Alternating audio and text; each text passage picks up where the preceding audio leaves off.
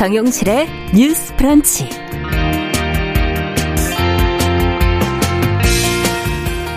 안녕하십니까. 홍소연입니다.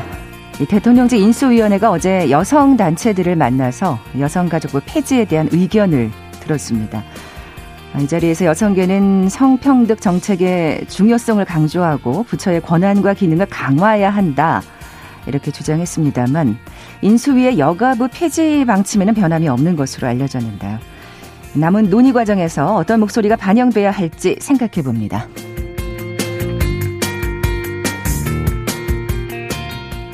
오미크론 감염 확산의 정점을 지나면 긴 코로나19 상황도 올해 안에 끝날 거다. 이렇게 기대들 하고 계실 텐데요.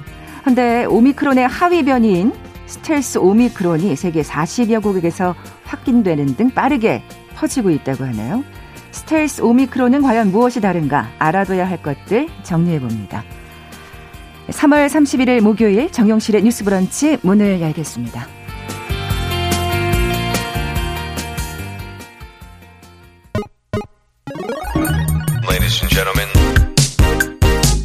새로운 시각으로 세상을 봅니다. 정용실의 뉴스 브런치 뉴스 픽. 정용실의 뉴스 브런치 어제 오늘 진행을 맡은 아나운서 홍소연입니다. 어, 뭐 유튜브나 콩 앱으로 많은 분들 함께하고 계시죠? 또 인사도 나누시고 의견 남겨주시면 소개해드리겠습니다. 첫 코너 뉴스픽 시작합니다. 화요일과 목요일에 함께하는 두 분과 인사 나누죠. 조성실 정치하는 엄마들 전 대표 나와 계세요. 안녕하세요. 네, 반갑습니다. 네, 신보라 국민의힘 전 의원은 전화로 연결돼 있습니다. 안녕하십니까? 네, 안녕하세요. 네, 반갑습니다.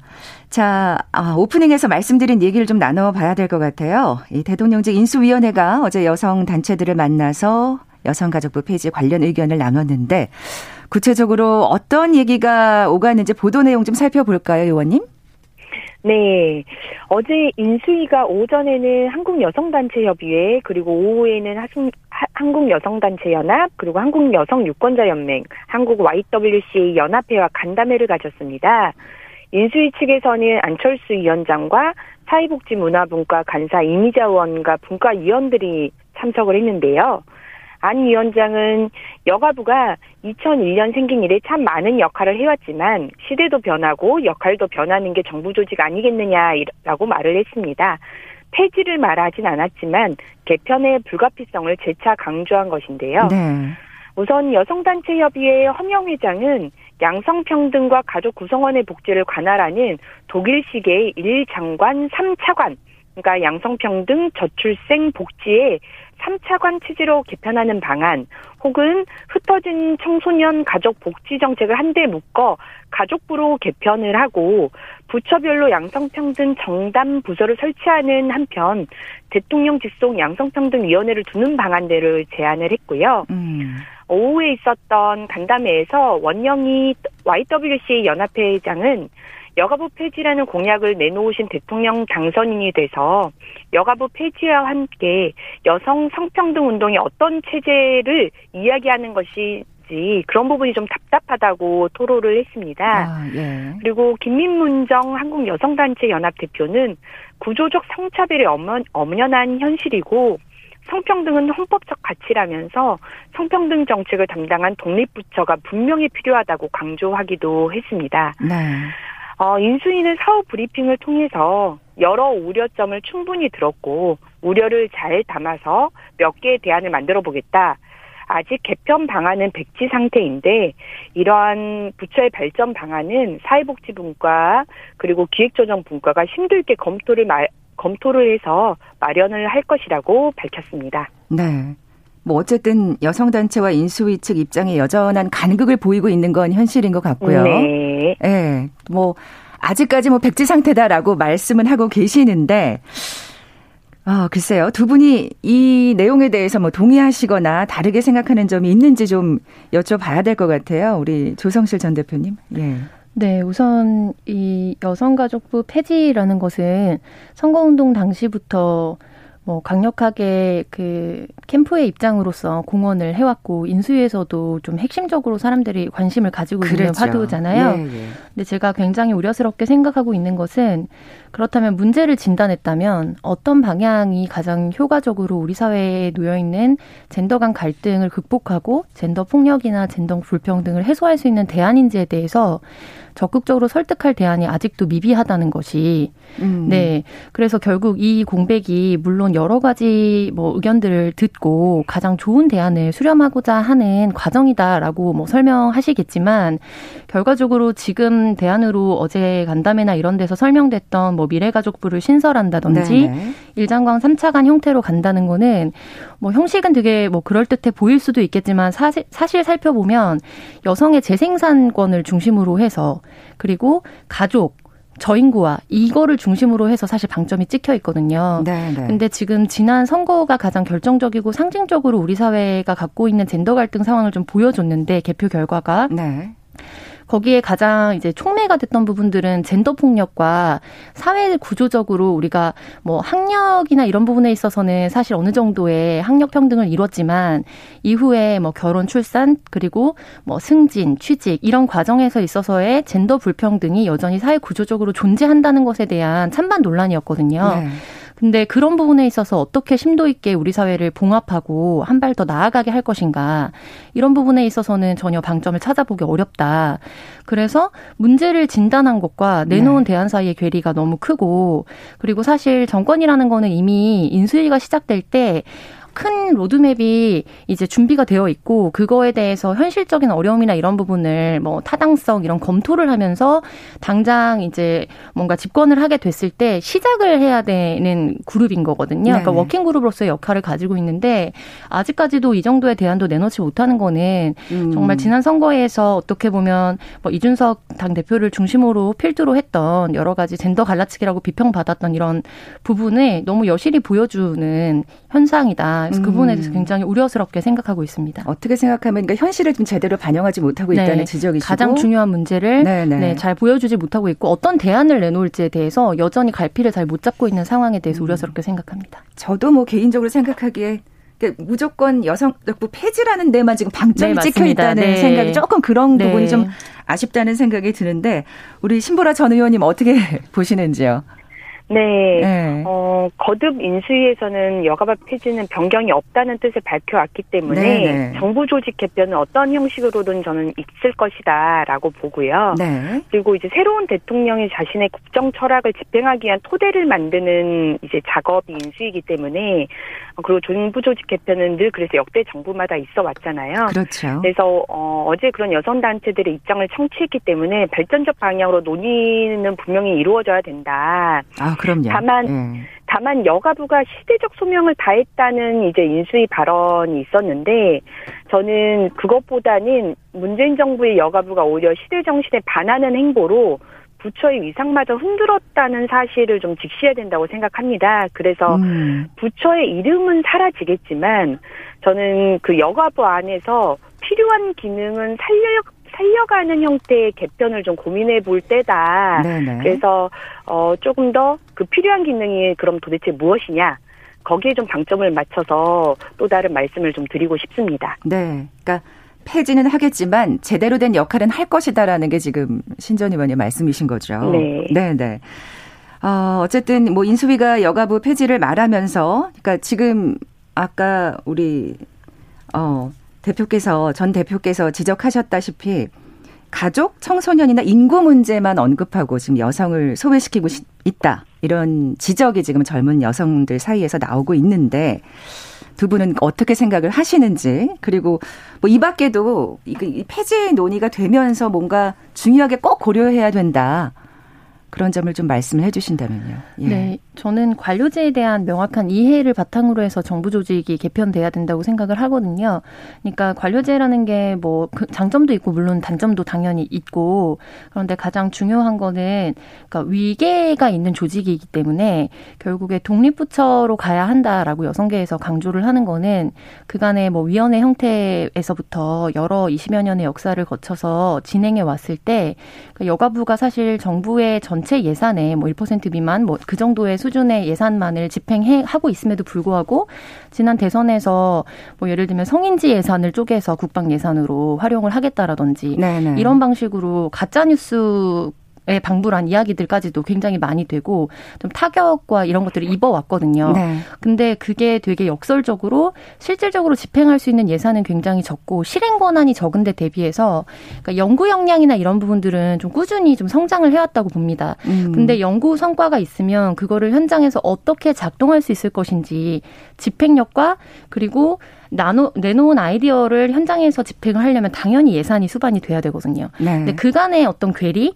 이런 것들이 계속해서 오히려 이쪽에서는 비난을 받고 이쪽에서는 역할을 제대로 하지 못한다는 양쪽에 좀 비난도 있었다. 물론 여가부가 했던 여러 가지 뭐 사안들 중에서 다른 부처들과 뭐 다른 부처들도 뭐 매한 가지겠지만 네. 또뭐 인터넷이나 이런 데서 비난을 받았던 여러 실수나 이런 것들도 완전히 없지는 않았겠죠. 그런데 그런 한두 가지의 뭐 예, 를 들면 몇 가지의 사안을 중심으로 해서 이것이 아예 실효성이 없다. 그러니까 음, 그러니까 없어져야 음. 한 조직이다. 이렇게까지 비판을 받는 거는 저는 너무 과도하다고 생각을 하고요. 네네. 네. 다만 이제 이름이나 이런 데서 오는 어떤 뭐 이것이 오히려 역차별이다 이런 반론들도 또 있었거든요. 그런 반감을 네, 가지는 그렇죠. 게또 현실이긴 해요. 가족부라는 예, 예, 이름이 예. 때문에 그래서 저는 그런 부분에 있어서는 충분히 유연하게 성평등부 같은 형태로 진행을 하면서 음.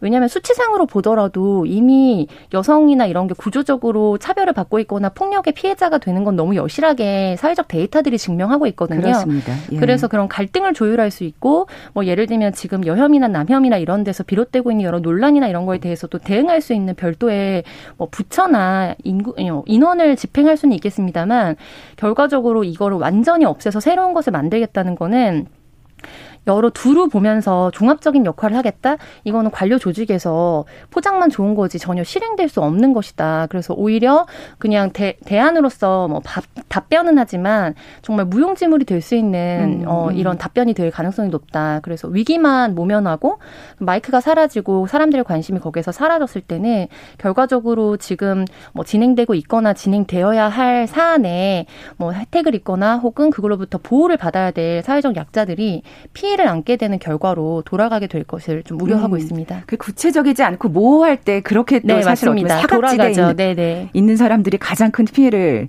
당하는 거거든요. 예. 이 우리가 지금 지적했지만 가족, 청소년, 인구 문제 사실 여기에 지금 예산이 제일 많이 들어가잖아요. 네, 현재 여성 문제보다도. 가지고 여성 문제보다도 가족이나 네. 이런 부분에 대해서 좀 많은 비용들이 좀 나가고 있는 건 사실이고요. 그리고 저인구화 문제 같은 경우에는 지금 우리가 인구 정점 시기를 예측했던 것보다 뭐 수년 이상 이미 지났고 그래서 당겨져 있기 때문에 굉장히 뭐 국가적인 위기인 것은 사실입니다. 근데 대통령 직속 위원회로서 계속 역할들을 해왔는데 그러니까 이 부분이 좀 한계였던 거죠. 거죠. 그러니까 지금 여성가족부를 여러 위원회 형태나 이런 걸로 또 대안하는 것도 고민을 음. 하고 있는 검토안 중의 하나인데 네네. 저출산위원회가 대통령 직속위원회였지만 실질적으로 영향력을 갖기는 어려웠습니다. 네. 네. 그래서 이게 부처와 또 위원회의 차이다. 이런 부분들을 좀 주안점으로 봐주셨으면 좋겠습니다. 그게 또 현실적인 괴리감이군요. 예. 그러니까 아까 연구 얘기도 좀 하셨지만 이런 게 바로 바로 이렇게 뭐 효과가 안 나타나면 네. 아 그런데 그러니까 이게 사실 여성 가족부뿐만이 아닌 것 같아요. 그러니까 연구 부문에 쓰이는 돈을 참 가장 먼저 빼가는. 네, 그래서 네. 중장기적으로 어떤 결과가 맺어질 수 있는지는 사실 그 이후에 나온 연구 결과를 토대로 해서 집행이 됐을 때의 평가를 해야 되는데 그게 이미 집행이 되기도 전에 어 그쵸. 별로 쓸모가 없었네. 결과가 없네. 네, 이렇게 어. 하고 폐기되기가 쉽죠. 네. 우리 우리 신보라 전 의원께서도 네. 한 말씀 해주셔야 될 것 같은데요. 예. 네, 제가 아까 말씀드렸던 것처럼 정말 필요한 기능은 살려가면서 가는 개편을 좀 고민해볼 때라고 말씀을 드렸는데요. 네네. 네. 그런 측면에서 저는 이제 대안을 조금 제시해드리고 싶은 게 있어요. 네네. 네. 그래서 실제 제가 20대 국회 때 여성가족위원회, 국회 여성가족위원회 위원을 했었습니다. 그러다 보니까 실질적으로 여성가족부의 한계도 절감을 했고, 하지만 또 한편으로는 여성가족부 안에서 대체 불가능한 어떤 기능들도 발견을 했습니다. 음. 어, 보면 실은 지금, 어, 여성가족부가 여러 부처의 일부 기능만 떼어온 부처예요. 그러니까 보조, 복지부에서 가정 내 돌봄 기능, 교육부에서 학교 밖 청소년 돌봄 기능 이런 것만 일부 떼오다 보니까 결국 여가부 공무원 존속을 위한 부처 아니냐라고 지적도 많이 받았고요. 그래서 저는 정부 조직 개편에서 잘할 수 있는 기능, 꼭 필요한 기능, 혹은 대체 불가능한 기능을 오히려 권한을 강화시키는 방향으로 가야 된다고 생각하는데 네네. 여가부 업무 중에서 그러면 가장 뭘 잘했느냐 보면 혹은 또 필요한 가장 필요한 기능은 저는 지금 상황에서는 아동 청소년에 대한 학대 폭력과 같은 부분에서의 보호 그리고 디지털 성범죄에 대한 대응 그리고 여성 폭력 방지 등에 대한 보호 이 부분은 실은 다른 부처에서 대체가 불가능한 그렇죠. 기능이었다고 생각을 합니다. 네네. 제가 왜 그건 그런 말씀을 드리냐면 어 실질적으로 만약 여가부 기능들을 여러 부처로 나누게 되면 예컨대 가족 정책은 보건복지부가 할 수 있어요. 그리고 청소년 정책 교육부가 할 수 있습니다. 그리고 여성 고용은 성, 그, 고용노동부가 일부 할 수 있어요.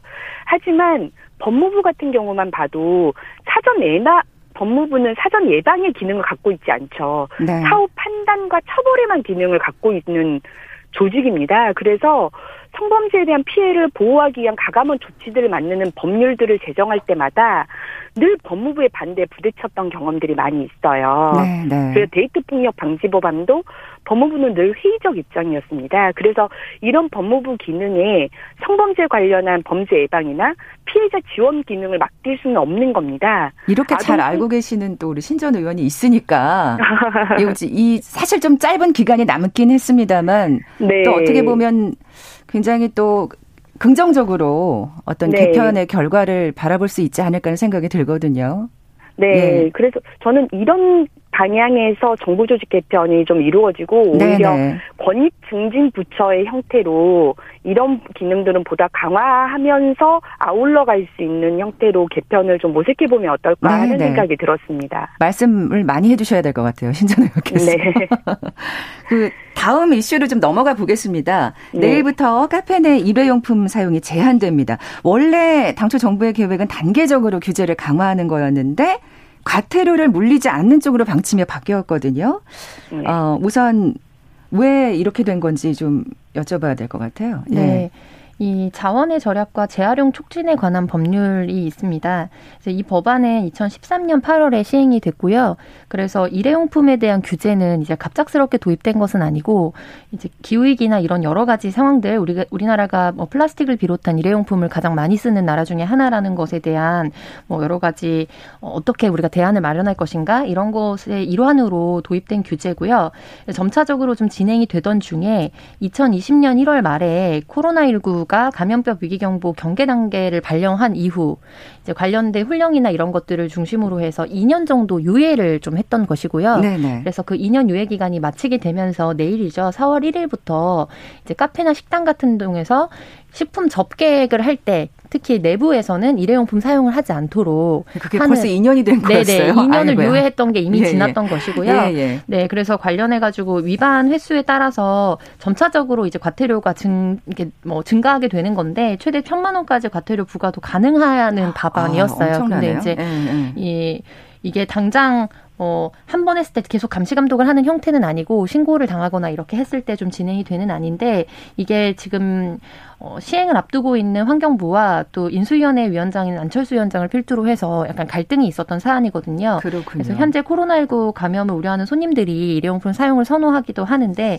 현재 상황에서는 규제 유예를 연장해야 된다라는 것이 인수위의 공식적인 입장이고요. 아. 그런데 환경부에서는 사실 이 부분에 대해서 고시를 재개정하려면은 시간이 또 필요한데 음. 바로 2, 3일 전에 이런 브레이크가 걸린 것이 현실적으로 좀 작동하기가 어려운 부분이 행정법과 절차상 있는 거죠.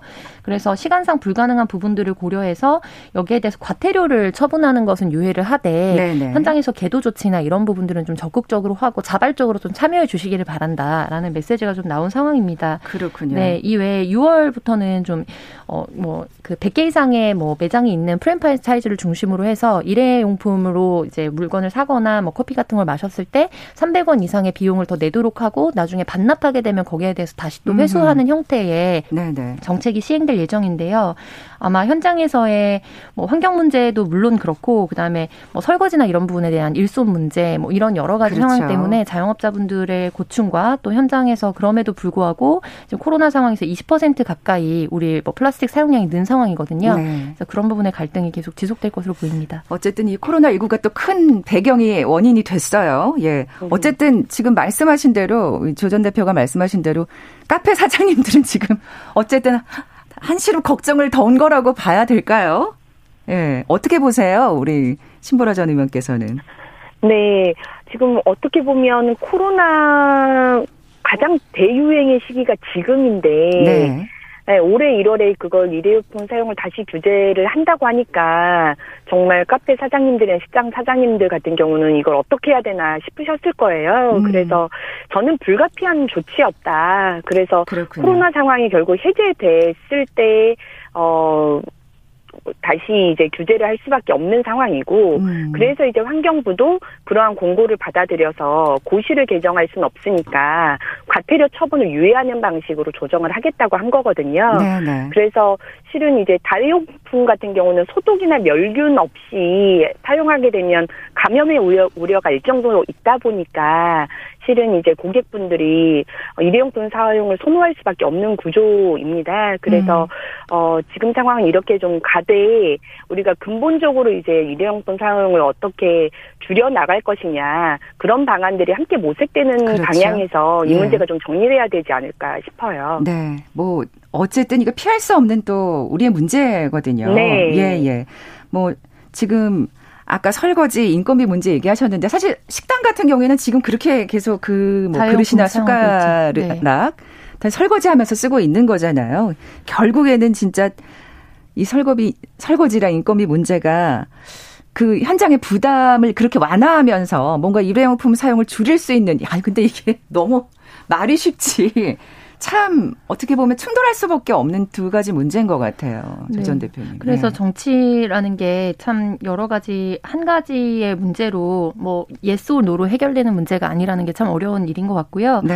근데 좀 저는 환경부의 입장이 어 절차상 조금 그러니까 전문적이지 못했던 부분, 그러니까 약간 실수가 있었던 부분이 있다고 생각을 해요. 그러니까 아마 환경부에서 어떤 개인이 이거를 결정하는 건 아니기 때문에 시스템에 따라서 흘러가서 2년 유예 기간이 끝나니까 좀 어떻게 보면 기계적으로 좀 이게 도입이 될 수밖에 없는 상황이 됐던 거는 맞는 것 같은데 연초부터 지금 오미크론이 추위가 우리 대한민국에서 코로나19가 시작된 이래로 가장 정말 높은 정점을 그렇죠. 찍고 있는 상황이기 네. 때문에 그럼 이거에 대해서 어떻게 대응할 것인가에 대해서 환경부 입장에서 사실은 인수위가 이야기를 하기 전에 뭐 진행을 한다고 하더라도 그렇다면 어떤 대안을 줄 것인가에 대해서 좀 더 섬세하게 정책적인 음. 안내와 설명이 있었어야 되는데 그런 부분이 좀 미흡하지 않았나 이 부분에 대해서 좀 아쉽게 생각을 하고요. 네. 그럼에도 불구하고 우리가 잊지 말아야 할 것은 지금 기후 위기도 코로나19 못지않게 당장 시계가 쪽각짝각 가면서 하면서 우리를 또 숨을 옥죄고 있는 현실이거든요.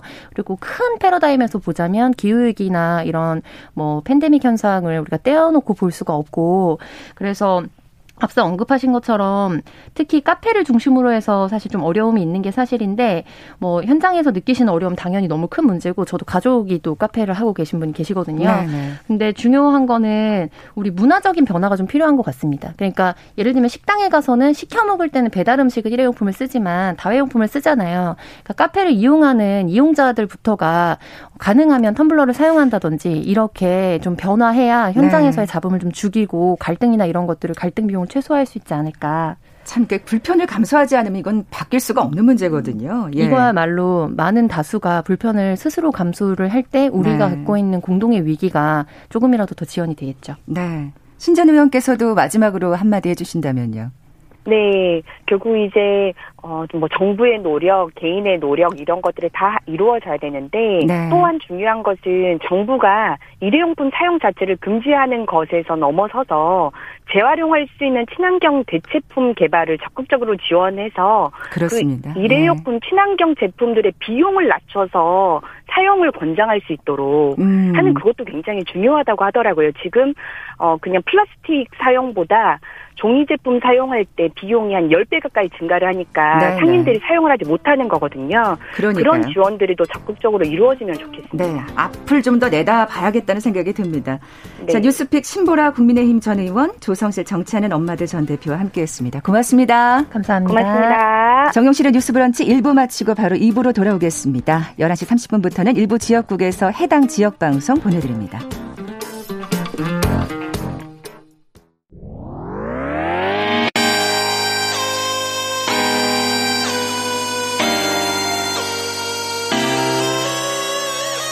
사람들은 삼루에서 태어났으면서 자신이 삼루타를 친 것처럼 생각하며 살아간다라는 음. 말이 있어요. 3분 즉석칼에 만들듯이 법안을 뚝딱뚝딱 잘 만들어내시는 분들이 왜 여기에 대해서는 음. 이렇게 직무유기를 하고 있을까 그런 문제가 들고 따끔하게 이 예. 여성 팬티에 달려있는 정체불명, 의미불명의 리본에 대해서 생각을 하게 됩니다. 도대체 이 아이는 왜 있는가?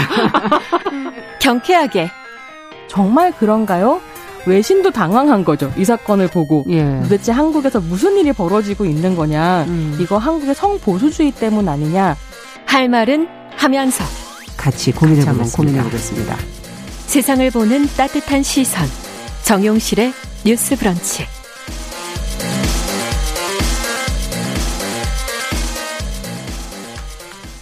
뉴스 속 알아두면 좋은 정보 귀에 쏙 들어오게 전해드리는 시간이죠. 뉴스 속 시선 뉴스 박진아 기자 나와 계세요. 안녕하세요. 네, 안녕하세요. 자, 오늘 앞서 오프닝에서 말씀드린 대로 스텔스 오미크론에 대한 얘기를 좀 나눠볼 텐데요. 네. 네.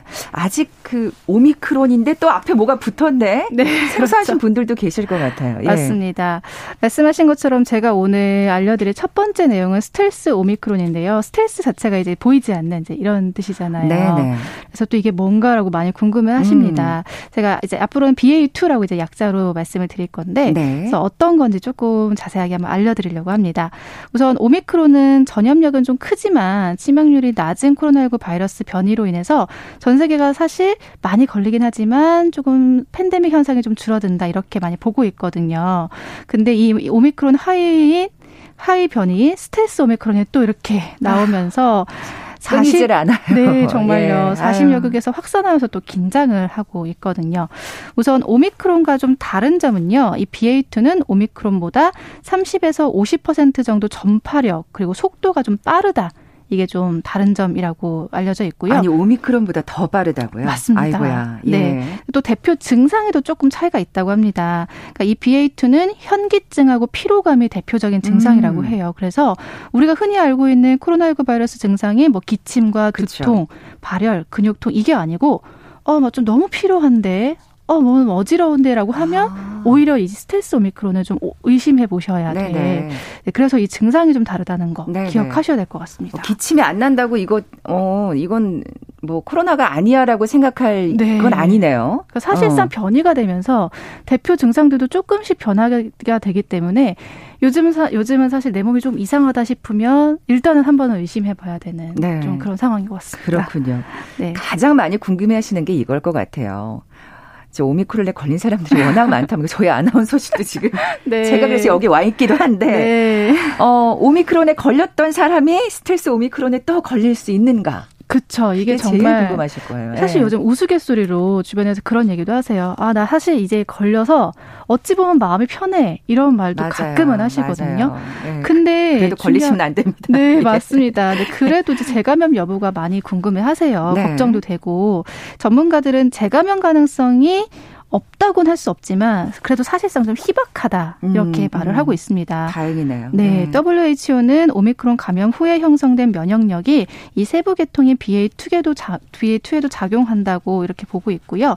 2020년 1월부터 2022년 3월 27일까지 그러니까 2년 한 3개월 정도 되잖아요. 네. 이 기간 동안 국내에서 재감염된 이 추정 사례를 봤더니 346건이 나왔다고 해요. 그럼 이게 감염자 10만 명당 2.88건의 수준인데 음. 중요한 건 지금 이거는 말 그대로 재감염된 수거든요. 네네. 그러니까 이분들이 오미크론에 감염됐다가 BA2에 감염됐다라고 보기는 어려워요. 음. 그러니까 이 재감염 요 요 자체의 재감염을 본다면 최소한 10만 명당 2.88건 수준의 이하가 걸린다 이렇게 좀 볼 수가 있습니다. 하지만 그렇게, 그렇게 추정을 하고 있는 거죠. 네, 네 맞습니다. 어, 어쨌든 굉장히 좀 그러니까 수치상으로 보니까 희박한 가능성이긴 하네요. 네, 예. 맞습니다. 그래서 또 다행이기도 하죠. 네. 좀 이제 백신 얘기를 좀 해볼게요. 네. 그럼 기존 백신이 스텔스 오미크론에도 먹히냐? 효과가 그렇죠. 있을까? 그것도 또 많이 궁금해 하시겠죠. 왜냐하면 네. 많은 분들도 백신을 맞으셨기 때문에 그렇게 생각하실 수 있는데요. 네.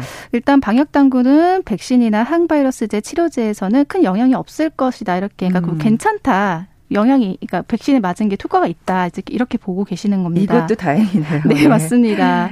현재까지 연구에서는요. 오미크론과 BA2 모두 3차 접종을 했을 때 2에서 4주 후에 70% 그리고 5에서 9주 후에는 60일에서 67%, 10주 후에는 46에서 49% 정도의 예방 효과를 보였습니다. 하지만 아직까지 중증도 영향이나 전파력에 대해서는 그 결과가 조금 미미하기 때문에 음. 추가적으로 연구가 필요한 시점이고요. 또한 먹는 치료제 팍스로비드와 라게브리오 그리고 주사제 렘데시비르 모두 확진 판정 이후에 이른 시간 내에 처방하면 효과가 있다 이렇게 알려지고 있습니다. 그러니까 모든 게 이른 시간 내에 뭔가 그 효, 효과를 발휘한다. 네. 그 점은 또 확인을 하셔야 될 것 같고요. 맞습니다. 어, 마지막 질문 드릴게요. 그 스텔스 오미크론이 어린이 치명률이 높다는데 이거 진짜 사실입니까? 이건 가짜 뉴스였으면 좋겠어요. 아, 이게 홍콩 네. 연구 결과 때문에 나온 말인데요. 홍콩 대학교 연구팀과 홍콩 프린세스 마거릿 병원 연구팀이 이 국제학술지 랜싯 여기에 공개한 논문을 보면요. BA2 변이에 감염된 소아 환자의 경우 독감 입원 환자보다 사망 확률이 7배나 높다고 이렇게 나타났습니다. 아. 사실 이 자체 연구 논문이기 때문에 이 자체는 팩트가 맞습니다. 네네. 네. 또 우리나라도 9세 미만은 백신 접종이 진행되지 되지 않기 때문에 좀 조심해야 된다 이렇게 보곤 있지만 그러네요. 네. 그래도 우리나라 방역 당국에서는 우리나라에서 그 9세 미만의 치명률은 높지는 않을 거다. 않다. 이렇게 설명을 했고요. 이 이유는 나라마다 예방 접종하는 상황들이 조금 다르잖아요. 그 환경이 좀 다르기 때문에 홍콩하고 단순하게 비교하기는 음, 좀 어렵다. 그러니까 네. 너무너 너무나 이제 겁먹지 마라. 약간 이런 의미인 것 같습니다. 또 이게 아 이 스텔스 오미크론 때문에 다시 한번 또 유행 정점이 되는 거 아니냐 이런 걱정도 많이 그렇죠. 하시는데요. 이게 코로나19 유행의 정점이 재형성될 걸로 보이지는 않고 다만 이 유행의 감소가 지금 조금씩 줄어드는 추세인데 이게 굉장히 더디게 줄어들지 않겠나 아이고야. 그렇게 판단하고 있습니다. 네. 네, 모쪼록 코로나19 바이러스에 대한 긴장은 사실상 끝까지 늦추면 안 될 것 같습니다. 그러게요. 정말 네. 코로나 진짜 즐기네요. 네. 네.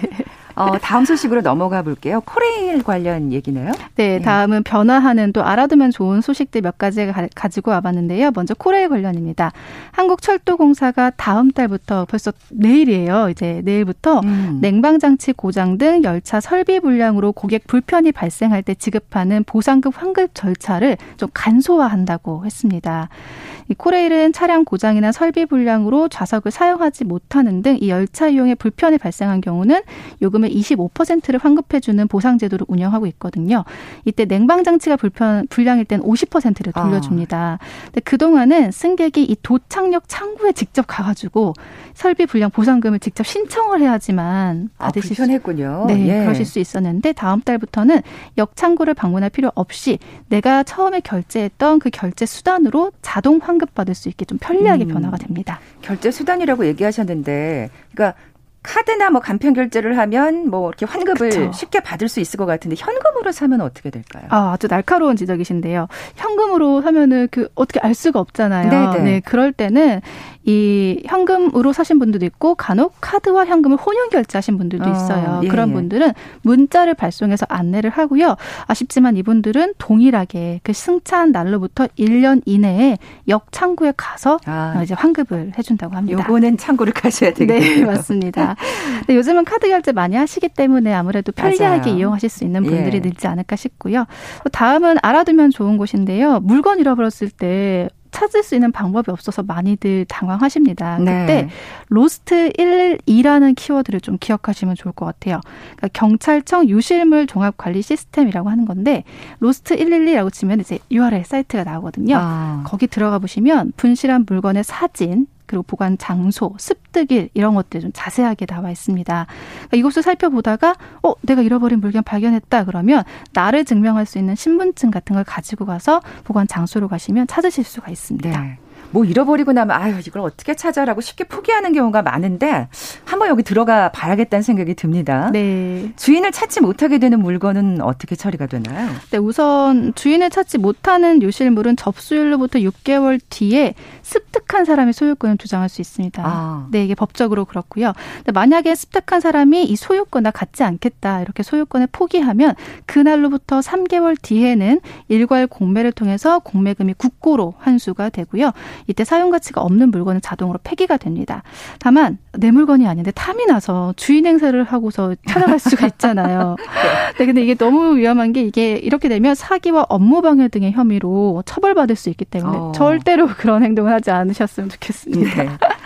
마지막 소식은요? 네, 다음은 실손보험금 지급 기준 강화인데요. 올해 4월부터 이것도 내일부터 이제 네. 네, 변경되는 겁니다.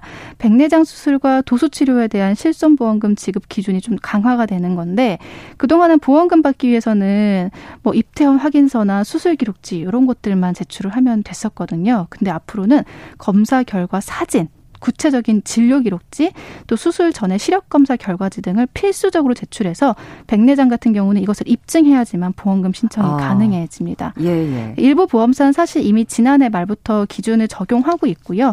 늦어도 다음 달이면 모든 보험사들이 다 심사 기준을 강화해서 적용한다고 합니다. 아. 이게 뭐 사실 환자 입장에서는 아우 뭐가 이렇게 또 까다로워졌어 볼멘 소리를 할 수 있지만 네. 이 과잉 진료가 좀 문제가 되다 보니까 이렇게 된 것 같아요. 네 맞습니다. 예. 실손보험금 지급 심사 기준이 강화된 이유는 말씀하신 것처럼 과잉 진료를 좀 방지하고 또 보험금 누수 규모를 줄이기 위해서인데요. 이렇게 과잉 진료가 되다 보면 나는 사실상 이득 본 게 없는데 다른 사람들 내 보험금까지 같이 올라가는 이런 현상들이 일어나잖아요. 그렇겠죠. 네, 네. 이제 이런 것 때문에 그런 건데 대표적으로 도수 치료나 백내장 수술의 기준이 좀 강화가 되는 음. 거고요. 실제로 보험 업계에 따르면 일부 안과에서 노안에 있는 장년층 대상으로 백내장이 아닌데도 이게 무관한데도 다초점 인공수정체 수술을 권해서 작년 한 해에 따르면 보험 업계에 따르면 한 해 동안 무려 1조 원이 넘게 보험금 지급을 했다고 아. 합니다. 그래서 아무래도 이런 부분에 좀 이런 점 때문에 강화가 된 게 아닌가 싶습니다. 네. 백내장 수술과 도수 치료가 또 이렇게 과잉 진료가 심했군요. 네. 네. 어, 뭐 환자분들 좀 참고를 하셔야 될 것 같아요. 네. 오늘 소식 잘 들었습니다. 고맙습니다. 뉴스 속 시선 뉴스 박진아 기자와 함께했습니다. 고맙습니다. 감사합니다.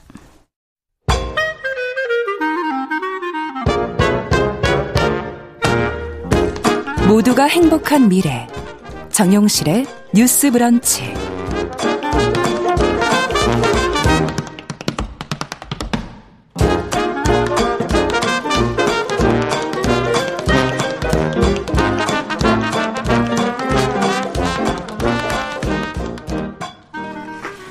네, 서점 편집자의 섬, 세심한 안목으로 고른 좋은 책 소개해드리는 시간이죠.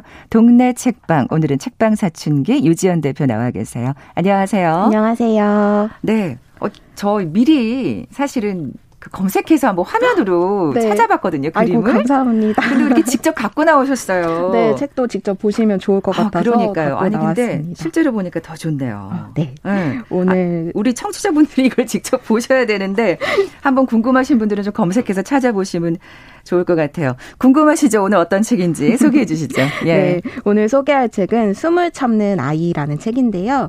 이 책은 그 벨기에의 저명한 시나리오 작가인 뱅상 자비스가 글을 쓰고 만화 작가인 이폴리트가 그린 작품으로 문학성을 겸비한 그래픽 노블이라는 찬사를 받으면서 출간된 그 해에 유수의 그런 언론사의 어떤 칭찬과 그리고 대부분의 그 문학상의 최고 작품상 부문에 수상을 많이 한 작품들이에요. 어, 상을 많이 받았더라고요. 네. 네. 그래서 이제 주로 도서관에서 선정할 때 가장 읽을 만한 어린이 청소년 필독서에 이름을 올리기도 했는데요. 그만큼 이렇게 많은 찬사와 인정을 받은 감동과 재미를 지닌 작품입니다. 네. 네. 그 여러 가지 강박 행동을 보이는 주인공 11살 소년 루이를 통해서 가족의 병과 마주한 어린아이의 두려움이라는 감정을 섬세하게 다루면서도 유머러스한 방식으로 굉장히 따뜻하게 음. 풀어내고 있는 책이에요. 네. 네. 우선 이렇게 그림 나오면 좋죠. 아, 맞아요. 네. 많은 분들이 지금 그래픽 노블이란 말에 관심을 가지실 것 같은데, 음. 어, 어떤 내용인지 좀 더 구체적으로 소개를 해주세요. 네, 이 숨을 참는 아이라는 제목은 주인공 소년 루이를 말하는 것인데요. 제목도 좀 특이해요. 맞아요. 네, 그래서 네. 궁금증을 좀 유발하는 것 같아요. 음. 그래서 루이는 이제 머릿속으로 계속 생각을 하면서 계산을 하는 버릇이 있는데 예를 들어 이제 오늘 하루를 점수로 매긴다면은 자신이 참거나 피했던 일을 주로 점수로 이렇게 계산을 해서 그 점수를 매겨요. 네. 어, 화, 화장실에 10분 동안 갇혀 있어서 10점, 뭐 체육 시간에 공에 한 번도 맞지 않아서 50점. 오늘은 엄마 생각을 한 번도 안 해서 200점 이런 식으로 이제 점수를 매겨요. 근데 이제 아무도 제한하지 않는 자기만의 강박 행동을 좀 계속해서 만들어내는데 어, 새세고 코 두드리기 그리고 아. 횡단보도에 하얀 선 밟지 않기 검은 자동차는 피하기, 엄마 생각하지 않기 이렇게 스스로 규칙을 정하고 점수를 매기는데 좀 집착을 하는 아이예요. 어, 나중에 수학을 잘할 것 같은데. 어, 맞아요. 저도 계속 점수를 매겨가지고 약간 이과 네. 능력이 있다라는 아유, 생각이 들었는데 좀 예민하고 여린 친구네요, 우리 네, 루이가. 그런 면이 네. 있고 또 자기만의 놀이와 상상에 빠져 좀 삶을 살고 있는데 음. 어, 책에서 얻은 갖가지 정보를 그 작은 카드에 기록을 해서 주제별로 모아두는데 이것도 상당히 강박적으로 1,500장 정도들을 이렇게 모아서 카드를 어이구야. 만들어 놓았고요. 네. 또 생각도 많고 혼잣말도 많이 하는데 이것이 어떤 친구, 살아있는 존재가 아니라 머릿속에 살고 있는 그 벨기에 음. 국왕 장난감과 주로 대화를 나누는 장면들이 등장을 하고 있어요. 네. 그래서 어, 이런 루이를 보여주는 그 내레이션 설명이 등장하는데 루이는 마음이 아픈 아이다라고 음. 책에 쓰여 있거든요. 아이고, 예. 그래서 독자들이 루이에게 어떤 사연이 있다는 걸 좀 예상을 하게 됩니다. 이렇게 또 상상 속 친구를 만들게 되는 건 우리 친구들이 또 없다는 사실 이렇게 또 이상하게 바라보고 또 거리를 두고 네. 그래서 또 다시 상처를 입고 그러는 게 아닌가 싶은데 어떤 사연인가요? 네. 어, 약간 이 책을 보시면 대부분 이렇게 주인공 아이만이 중심인 일상이 전개되어서 저도 처음에는 계속 의문을 갖고 좀 책장을 넘기게 되었어요. 음. 어, 특히나 이제 루이를 돌보는 어린, 어른이 등장하지 않는 점이 눈길을 끄는데, 어, 추측하건대 엄마는 돌아가신 것 같고 아빠는 목소리로만 등장을 하는데 그마저도 루이가 돌봄받고 있지 않는다는 느낌이어서 거의 음. 이제 아동 방치 같은 모습으로 보여지기도 해요. 루이가 이렇게 또 예민한 아이니까 아, 얘는 어. 왜 이럴까 또 아빠는 또 자꾸 이상하게 네, 아들을 생각할 수도 있을 것 같고 혼자 아. 이렇게 생각하는 예. 방법으로 이렇게 이야기가 보여지는데 네. 어 그리고 이제 엄마가 아까 돌아가신 것처럼 추측하는 것은 엄마의 유골함으로 보이는 캔에 대고 이렇게 항상 이야기를 하고 그 아까 상상 속 친구한테만 고민을 털어놓아서 네. 이렇게 외로움을 좀 가진 아이구나 하고 이렇게 추측을 해볼 수 있습니다. 네. 아 이게 아빠한테 고민을 털어놓으면 참 좋을 텐데 그런 아쉬움이 있는데 이게 사실 어떻게 보면 이렇게 아우 뭐 만화야 그림이야 음. 이렇게 쉽게 책장을 열 수 있겠지만 사실은 주제는 굉장히 어떻게 보면 진지하고 무겁네요. 네, 맞아요. 네, 그림체에 네. 비해서 약간 무거운 주제를 좀 다루고 있어요. 네, 네. 그래서 아까 말씀드렸듯이 돌봄받지 못하는 아이가 등장을 하는데 여기에서 보면 아이가 아빠에 대해서 지금 서운함 표시하셨는데 MC님께서 음. 표현한 것도 아빠는 별이다. 나랑 수만 년쯤 떨어져 있는 음. 그렇게 존재처럼 느껴질 세상에. 만큼 아빠는 좀 먼 존재고 유일하게 루이를 돌보는 존재가 외삼촌인데 어, 주로 시간이 없는 아빠의 부탁을 받고 루이를 돌봐주러 와요. 근데 외삼촌도 루이의 그런 강박 행동이나 공상들을 해결해주지는 못하고 음. 이 모든 것을 이제 루이 혼자서 감당을 해야 하는데요. 어, 이 책이 조금 특이한 게 전체적으로 연극 무대처럼 막으로 구성이 되어 있어요. 그래서 서막이랑 마지막을 포함해서 총 9개의 구성으로 나누어집니다. 그런데 이제 거의 3분의 2 정도 전개가 된 7막쯤에서 이 모든 의문이 풀리는데요. 아, 그래요? 네, 네, 바로 엄마의 죽음의 비밀이 밝혀지면서 루이의 행동들이 한 번에 이해가 가능해져요. 그게 엄마의 죽음이 루이의 마음 속에서만 이루어졌다는 사실인데요. 살아 계세요? 네, 사실 어. 엄마가 우울증으로 병원에 입원해 있는 상태예요. 아. 그런데 이제 루이가 진실을 받아들이지 않고 언제나 그 잠옷 차림으로 침대에만 누워 있고 날마다 울고 또 미친 사람처럼 소리를 지르며 살아있는 엄마보다 죽은 엄마가 더 좋다는 말을 좀 해요. 이런 좀 충격적인 말을 하고 있는데 아이고, 그래서 네. 그 오래된 광고지들을 태워서 그거를 캔에 담아서 이걸 엄마의 유골함이라고 하면서 그동안 이제 엄마의 죽음을 위장해서 가지고 다닌 것이었고요. 엄마처럼 되고 싶지 않다는 두려움에 그 병원에 입원해 있는 엄마와 6개월 음. 동안 보지 않습니다. 그래서 그러니까, 항상 이렇게 방치되어 있던 상태였던 거예요. 그 우울증에 걸린 엄마의 모습이 너무 낯설어서 아이는 이럴 수 있을 것 같아요. 네, 맞아요. 네. 그래서 아까 그 루이가 자잘한 세상의 진실을 카드에 적고 강박적으로 모아왔다고 제가 말씀을 음. 드렸잖아요. 그래서 이 사실 이 책은 이 두려움을 받아들이고 나아가서 성장을 하는 여정과 아. 구조를 통해서 예. 루이가 이렇게 과감히 용기를 낼 수 있도록 만드는데 그 카드에 적힌 진실처럼 어, 다른 것 안에 있었던 원자들이 모여서 우리가 태어났고 생명이 되는 기회와 진화를 통해 우리가 인간이 된 음. 것이다. 그러니까 우리는 지금 여기 살아 있다는 것만으로도 삶이 기적이라는 것을 이런 좀 아. 단순 명쾌한 진실을 통해서 엄마랑 자기 스스로를 위로하는 이야기로 이렇게 끝이 네. 맺어요. 지금 여기 살아 있다는 것만으로 삶이 기적이라는 것을 네. 우리가 이걸 참 잘 잊고 살죠. 맞아요. 너무 당연해서 잊고 사는 진실인 네, 것 네. 같아요. 사실 어떻게 생각하면 이렇게 생각하면 참 모든 게 모든 매사가 참 고, 감사하고 고마운 일 투성일 텐데요. 앞서 말씀드린 대로 참 무거운 주제인데 그림을 따뜻한 그림을 통해서 네. 그리고 또 이 루이라는 아이를 통해서 좀 이렇게 쉽게 독자들이 다가갈 수 있도록 만드는 효과적인 책인 것 같아요. 네. 네. 사실 이제 어린이 책에서 조금 어, 어린이들이 이해하기 어려운 주제일 수도 있고 다루기 쉽지 않은 주제일 수 있는데 음, 음. 이 책이 한울림 스페셜이라는 출판사에서 출간이 되었어요. 근데 주로 이 출판사가 그 여러 장애에 관한 이해를 할 수 있는 책들을 꾸준히 내고 있어요. 아, 그래서 그 어. 장애 공감 어린이라는 시리즈인데요. 어, 이렇게 스스로 장애를 너, 넘어서 극복하는 어린이 주인공이 등장하기도 하고, 뭐 지적 장애나 농인과 청인 그리고 발달 장애 등 비장애인 어린이들한테도 장애 자체에 대한 이해를 넓혀줄 수 있는 다양한 작품을 소개하고 있어요. 네. 그런데 이제 이런 이야기들은 주로 어린이 주인공이 장애를 가지고 있지만 어, 이 책 같은 경우는 좀 더 보편적인 우리 사회의 장애를 이야기해보자 해서 이 부모의 우울증이라는 그러네요. 소재를 좀 가지고 온 것 같아요. 네, 예. 그래서 최근에 사실 어린이 문학 안에서도 이런 소재가 좀 일반적으로 등장을 하고 있는데 워낙 그만큼 사실 우울증에 걸린 분들이 꽤 네. 주변에 많다는 또 반증이겠죠. 예. 맞아요. 예. 조금 현대인의 당연한 질병 같은 음, 느낌이 음. 들어서 그래서 사실 오늘 두 권의 책을 더 소개를 하려고 아. 같이 가지고 왔는데요. 네네네. 네, 네. 2015년에 출간된 아빠의 마음에 감기가 걸렸어요라는 그림책 역시도 감기요. 이, 네. 우울증을 이렇게 특수한 질병으로 보는 것이 아니라 몸이 아픈 것처럼 마음이 아플 수 있다라는 그래요. 간단한 전제로 우울증을 설명하고 또 자신의 가족이나 자신의 마음이 힘들어진다면 어떻게 극복할 것인지 조금 우울증에 대한 편견을 없애고 이렇게 어, 치료가 가능한 것이다라고 보기 위해서 감기라는 표현을 아, 쓰고 있고요. 그러니까 루이의 아버지처럼 행동하면 안 되는 거잖아요. 어, 맞아요. 조금 예, 더좀 예. 가볍게 다가가서 같이 조금 생각해보고 고민해봐야 음. 되는 이야기로 풀고 있고. 그러니까 환자 본인의 만의 문제가 아니라 이 가족 모두의 문제가 될 수 있기 때문에 이런 걸 통해서 우리가 좀 미리 또 습득해보는 것도 필요하겠네요. 어, 네, 맞아요. 그래서 네. 그런 그 도움을 줄 수 있는 그림책이라고 할 수 있고요. 그 다음에 책은 2020년에 출간된 여름의 잠수라는 그림책인데요. 이 작품도 정신병원에서 이제 입원해 있는 아빠한테 병문안을 가면서 그 거기서 만난 다른 입원자인 어른과 친구가 되면서 점점 더 아빠의 마음과 그 슬픔의 깊이를 이해하고자 하는 아이의 이야기를 문학적으로 담고 있는 작품이에요. 아, 여기 다들 음, 부모님이 아프신 거네요. 네, 맞아요. 그래서 가족의 정신질환이라는 주제를 좀 정면으로 달아서 높은 평가를 현지에서 받기도 했고 그림도 네. 굉장히 인상적이고 아름다워서 좀 보시면 좋을 것 같아요. 네.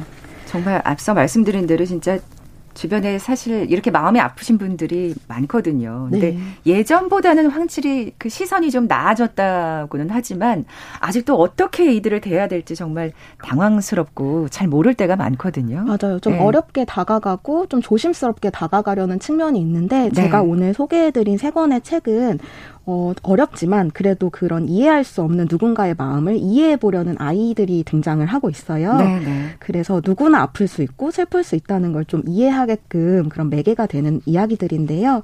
사실 이런 노력만으로도 충분하다는 걸 말하는 것이고, 음. 어, 이제는 어, 이렇게 바라보는 그런 아이 같은 존재의 노력 외에도 또 주변인으로서도 아까 말씀하신 듯이 우리가 할 수 있는 다양한 노력에 대한 이야기가 좀 새롭게 필요하지 않을까 생각을 해보고 있고요. 네. 네. 그리고 고통의 순간에서 사실 삶의 즐거움과 아름다움을 발견해서 의미를 좀 전달할 수 있는 것은 아무래도 문학과 예술이 줄 수 있는 도움이라고 생각을 어, 해요. 큰 또 역할이죠. 맞아요. 예, 예. 그래서 어린이들뿐만 아니라 어른에게도 용기와 희망과 위로를 전해줄 수 있는 책들이라고 생각을 합니다. 네. 지금 보니까 뭐 이게 다 유럽 책들이에요. 네, 맞아요. 예, 예. 벨기에, 독일과 스웨덴. 네.